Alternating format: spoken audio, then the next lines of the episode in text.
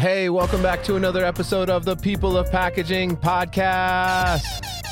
Hey, I'm your host, Adam Peek. You can find me on TikTok at Packaging Pastor.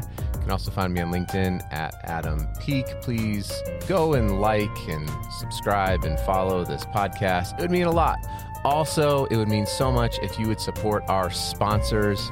Shout out to Specright. They have been a ride or die for a while. They want you to imagine a world without waste. Listen, they are changing the game. You're going to be faced with EPR regulations. You're faced with price pressure. All of the things. If you don't know your data, if you don't know your specs, then you're just going to end up guessing and you're going to end up wasting a bunch of money. You're going to end up wasting a bunch of material. The most sustainable thing that you can do is get to know your product specifications, your packaging specs. Go to specright.com backslash PKG, and you already know the link is in the show notes. Also, Supply Caddy is our newest sponsor. Supply Caddy is a leading global manufacturer and supplier of packaging and disposables for the food service industry.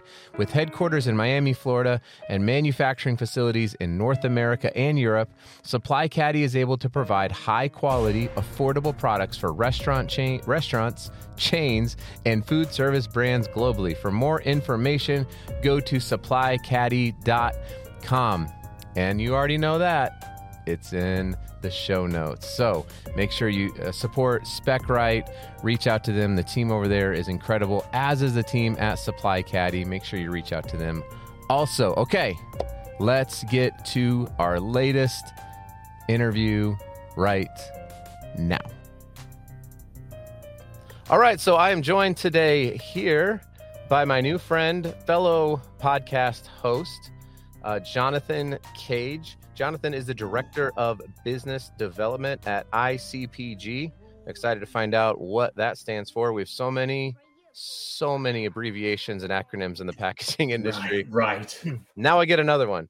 Uh, and he is, he is also the, is it co host or host of the Crazy About Packaging podcast? Co host. Yeah.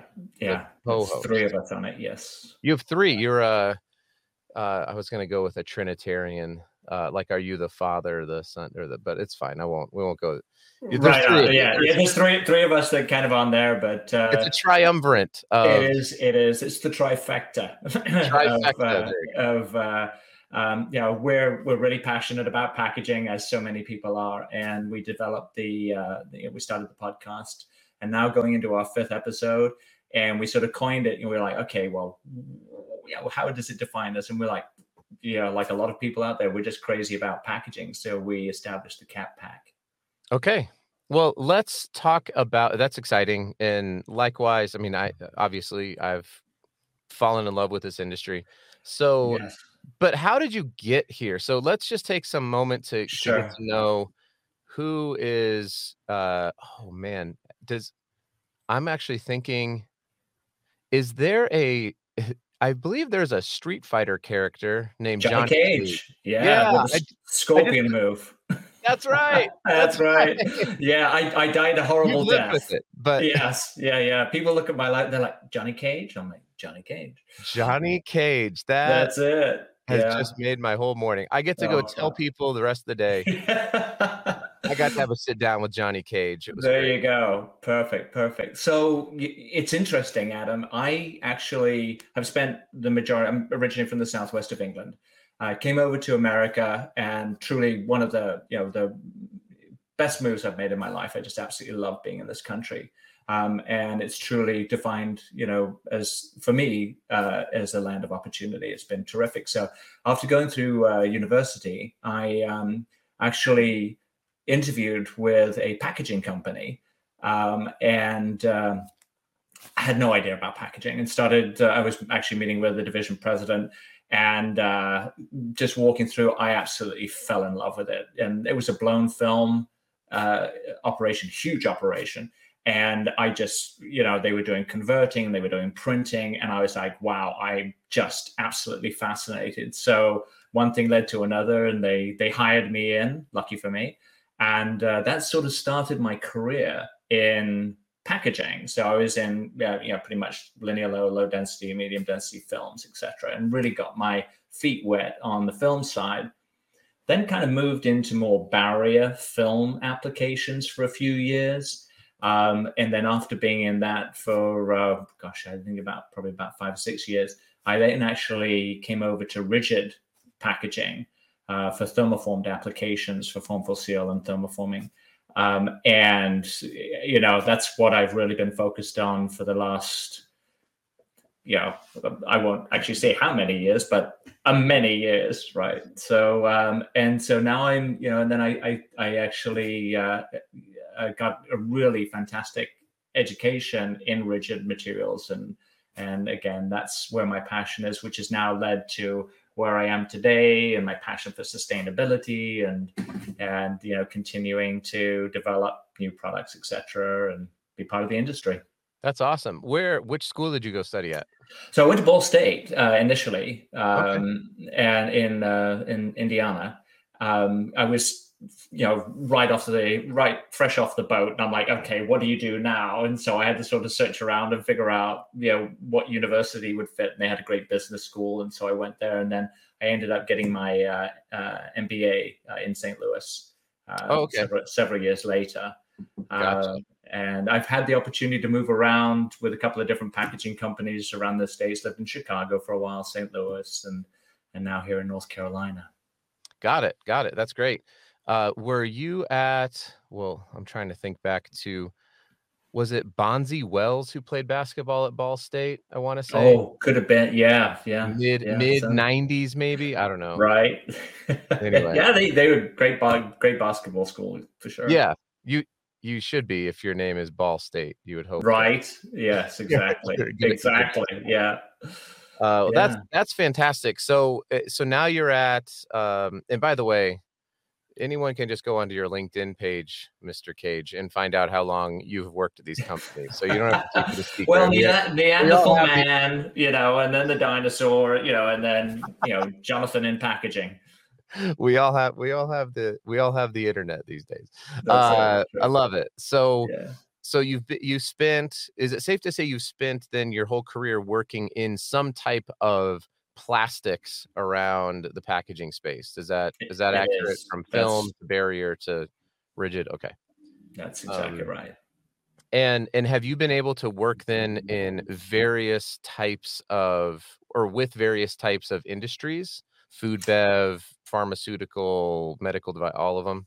Yes. Um, actually, uh, my primary focus has always been in food packaging um, done a, fair amount in medical as well. I also branched off uh, a couple of times and I went into uh, automotive, heavy truck transportation, etc., um, and got exposure to that when I was, um, you know, with uh, uh another company in the Midwest. So, but really focused in the packaging area um, and quite a range of applications from, you know, form fill seal, thermoforming, hot fill, deposit fill, seal, etc and working a lot on the development side uh, of packaging, um, depending it. on whatever the application needs were. So, what do you, well? What does ICPG stand for? I that. So, yeah, so it, so ICPG is our uh, Impact uh, Consumer Products Group. Um, and it's a division of Impact Plastics. Our headquarters are up in uh, Putnam, Connecticut. Uh, and we, we've sort of you know branched off and we've you know got this new division uh, that's located down in Hamlet, uh, where we do everything from monolayer to multi-layer high barrier co-extrusions. And then we've also developed our new XPP material, which is part of our sustainability um, focus. Uh, actually, for a replacement for polystyrene. So there's a whole story there, Adam. When you're ready for that one. Uh, no, let's talk about it. Sure, sure. So, so I just did a I was in. I mentioned to you I was in St. Louis, and I was at. Everyone told me. I, I, well, I heard I heard mixed reviews on Imo's Pizza. Right. So my Uber driver tells me you either love it or you don't. My yeah, my my Uber driver says because I asked anytime I go to a new city I've never been to before, I'm like, hey, uh, where should I go eat? Like, what's mm-hmm. the spot that if I come here, what's right. the style of food? That when I go back, if I'm like, I was in St. Louis and someone else is there, they're going to say, Oh, did you go to? And he said, Imo's Pizza. So uh, put me into the like love. I thought the pizza was delicious. I really enjoyed yeah. it. Yeah. I know other people might disagree, but you can fight about that later. Fight about it in the comments if you want to. Uh, so, but I get my drink right, and it's in a polystyrene cup. Yeah. And I made a TikTok video about it because, and I put it on LinkedIn as well. And it said, like, basically, under the exact perfect conditions, this polystyrene cup will biodegrade in four years.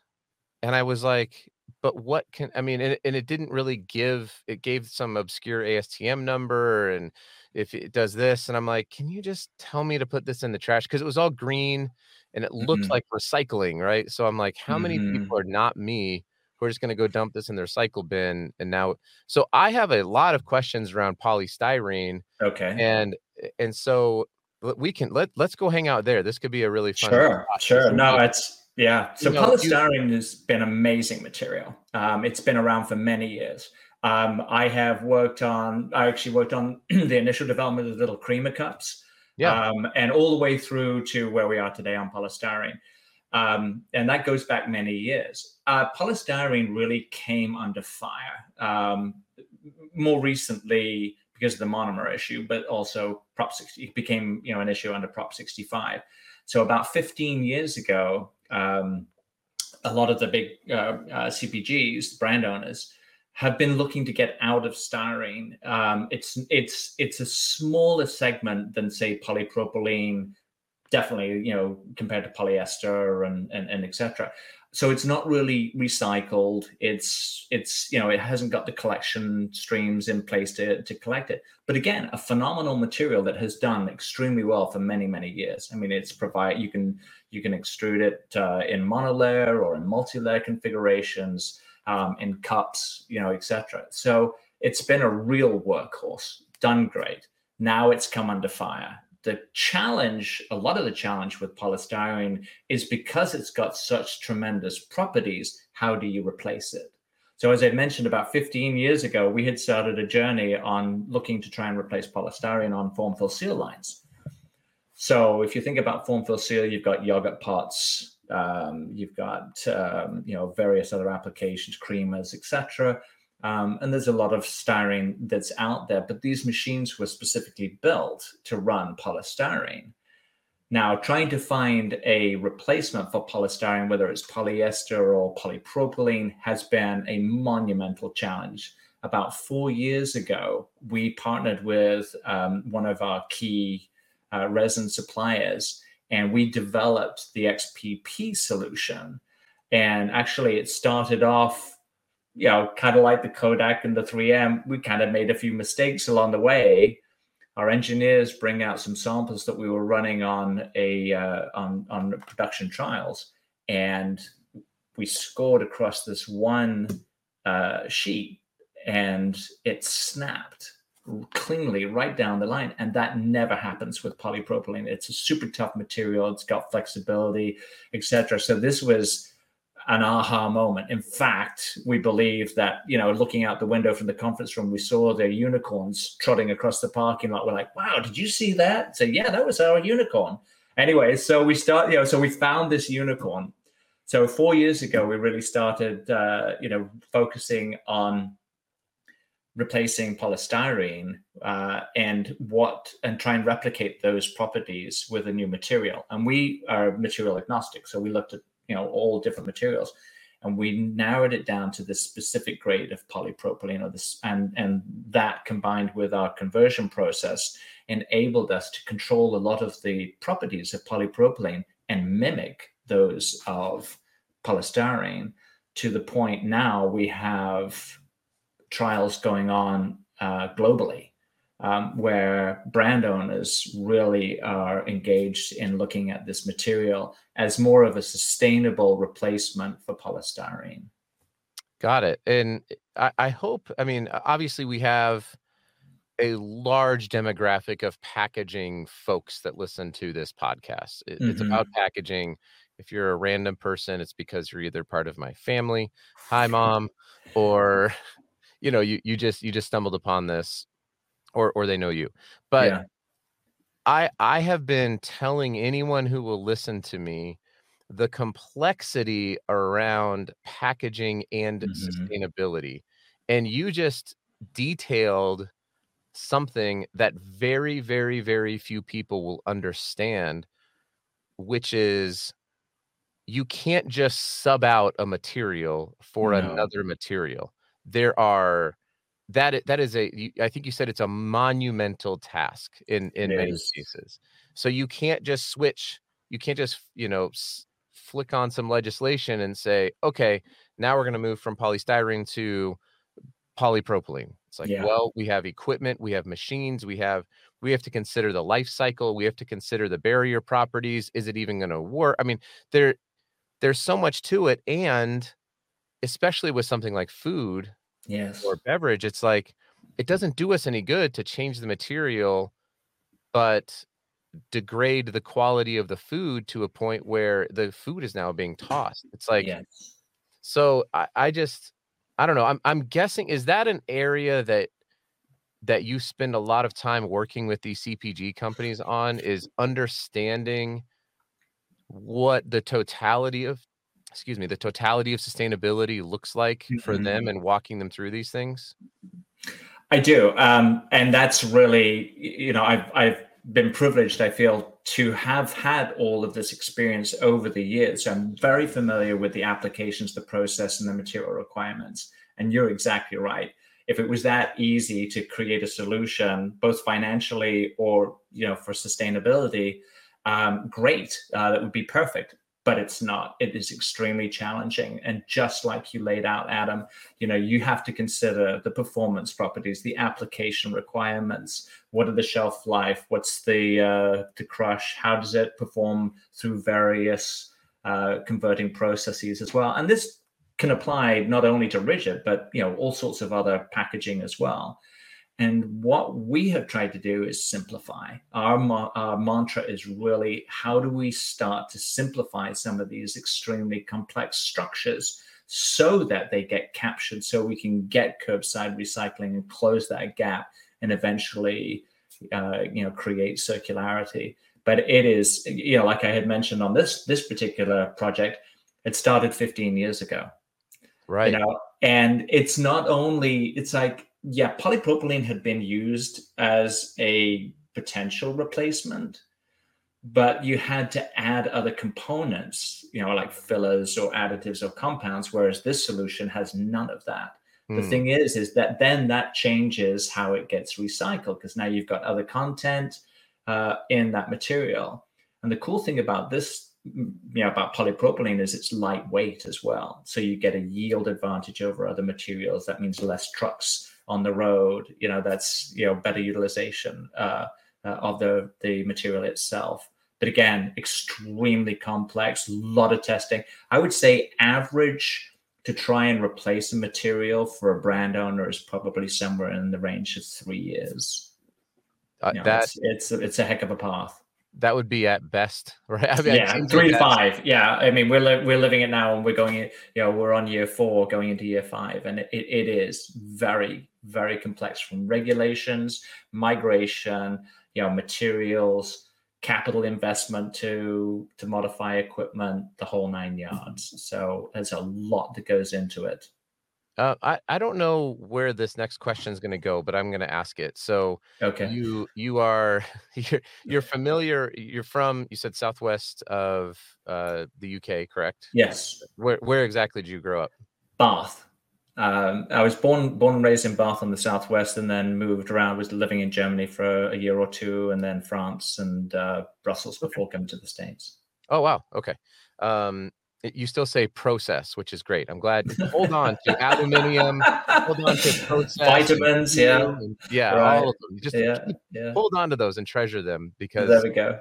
so so you you're as as I look at the EU and I see what's happening Mhm. with extended producer responsibility over there Yes. and some of the clunkiness that the rollout has been particularly in areas like France Mhm. France uh then Thank you.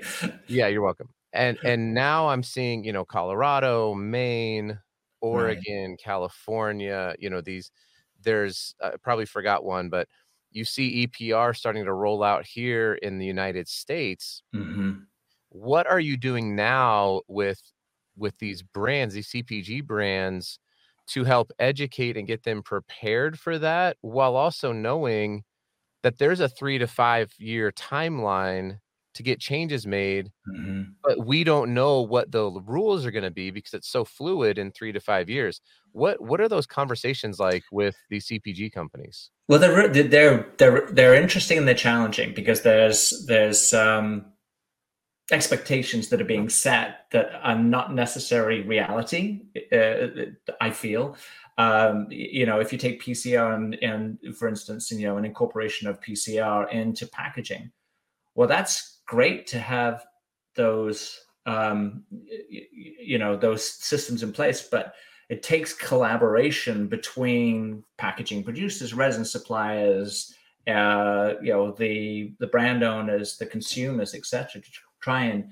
you know get your arms around um, EPR. Uh, it's it, it's it's uh, very complex, um, and I think that that education is so critical um, to understand what all of those requirements. Because right now, you know, there's a tremendous amount of energy that's being put into sustainability and trying to figure out how we can, you know, get to circularity does that you know involve EPR? Yes, of course. It also uh, you need to take into consideration designing for recyclability. Uh, you know, so many other factors that come into play. People don't really recognize. Again, going back to the 15 year journey, that that to replace a material to come up with a new material whether it's compostable biodegradable you know comes from you know mother earth.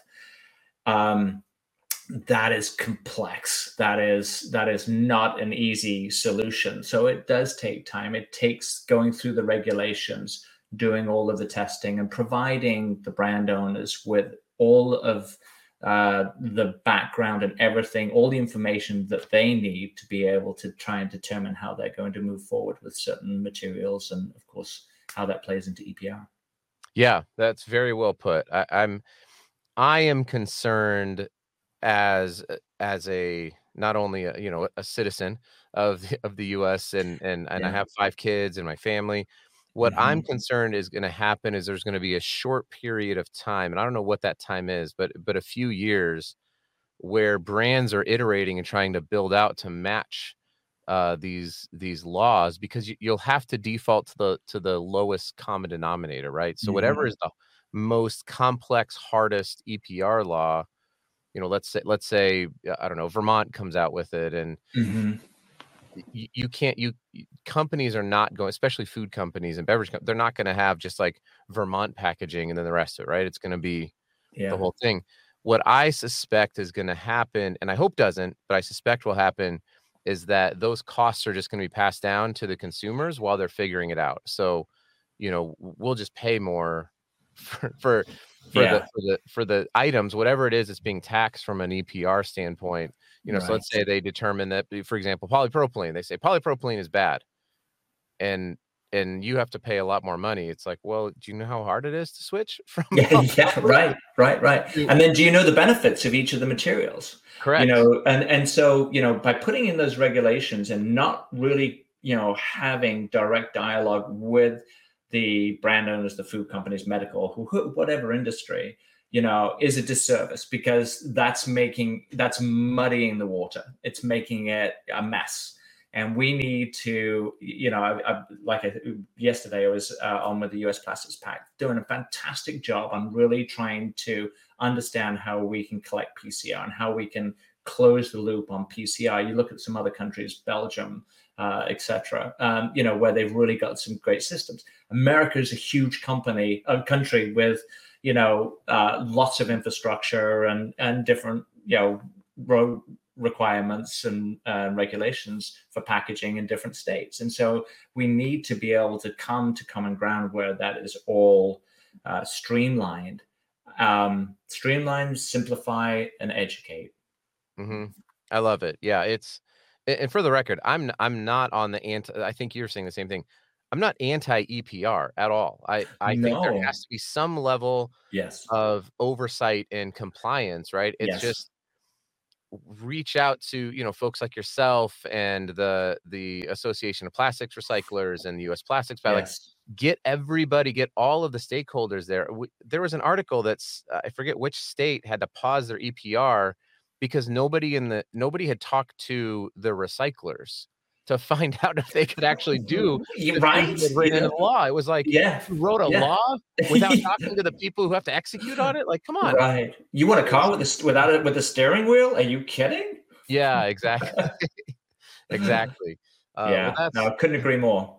So let's tie this up here, and I want to hear a little bit about your about the podcast and sure, you know how so, what are the things that that the three of you talk about? Or is it just the three of you, or bringing on guests? Like, tell me a little bit about it. How do people find it? And then finally, we'll end with how do people get in touch with you? Right. So you can find our podcast, uh, Cat Pack, uh, on uh, LinkedIn, on Instagram. You can go onto our website at icpg.co. Uh, you can you can grab it from there. Um, you know we're, we're crazy about packaging. So we talk about a lot of different things uh, in packaging. Um, we haven't had any guests yet but we we you know that's that's on the docket. Um, you know we uh, we address everything from problematic materials to focusing on sustainability. We do uh, we did a one show on our xpp material uh, which was pretty exciting you know and how that all developed.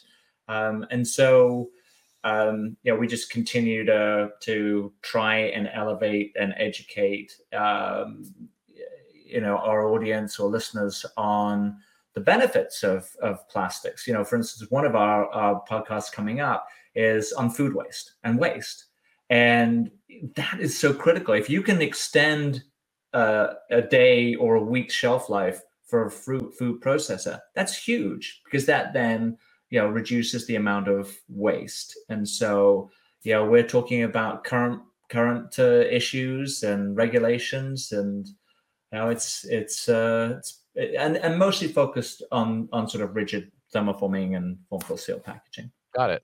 Okay. Um well i'll make sure to have links to your podcast uh, down, down to the show notes for sure. Uh, i will give you the advice that I gave to when when uh, when I talked to Cory Connors and Avelio Matos, yeah, who yeah. when I was talking to them about starting their podcast, I, I, I said this, and I'll say the same thing to you. Right? It's fun and it's energizing, and I don't want to say it's easy to start a podcast, but you you can use. There's a lot of free available things to start a podcast. Yeah. Um, you know it, it becomes difficult to sustain a podcast. So uh, i'm rooting for you. I, I want you I, we need more content. We need more good people out there you know sharing their perspectives in this packaging industry. And and so i i i want i want you all to be sitting here. This is probably uh, because i record you know we record earlier and then we release them. Um this uh, by the time this one comes out i think i'll be over 200 episodes. So fantastic it's, it's, there's a lot of uh, passion and grit and grind. There is, there is. It. But but I will tell you, it's worth it. So I'm I'm excited for y'all uh, to. Sorry, you're in the south. I'm excited for y'all uh, to, to, continue the process. It's very British creating, of creating this podcast. Yeah, uh, actually, Cory was the first guy, first uh, podcast I ever did. Oh, um, awesome! And and really just just love his work uh, and, and, what he's doing. He's terrific. Yeah, yeah. It's always love, always a pleasure to see him. Love Cory, and and now I get to call you a friend. I can. There we go. Me and me and Johnny Cage are tight, so don't mess with me. Exactly. Uh, yeah. Yeah, it's gonna be it's gonna be one of those things. So, how do people get in touch with you then specifically? So we know how they can listen to um, podcasts. How do they? Yeah, so I I can be reached. Uh, you know, again, I'm on LinkedIn. I'm on Instagram. Um, and uh, or you can just go onto our uh, our website uh, or just email me at uh, jcage at impactgroup.co. Love to love to chat and uh, you know like you Adam you know I'm very passionate about uh, you know engaging in the packaging field and the industry and uh, you know driving towards more sustainability. It's what I wake up and love to do every day. And we will leave it at that. Jonathan okay. Cage, thank you so much for coming on the podcast. It's My pleasure, great. Adam. I appreciate it. I hope I was the first of many. This has been fun. Really appreciate it. Thank you. Hey, congrats. You made it to the end of the podcast. If you're looking for more great podcast material in the packaging industry, please check out Sustainable Packaging with Cory Connors and the newly redesigned Package Unboxed with Avelio Matos. Go find them wherever you listened to this podcast. Thanks, everybody.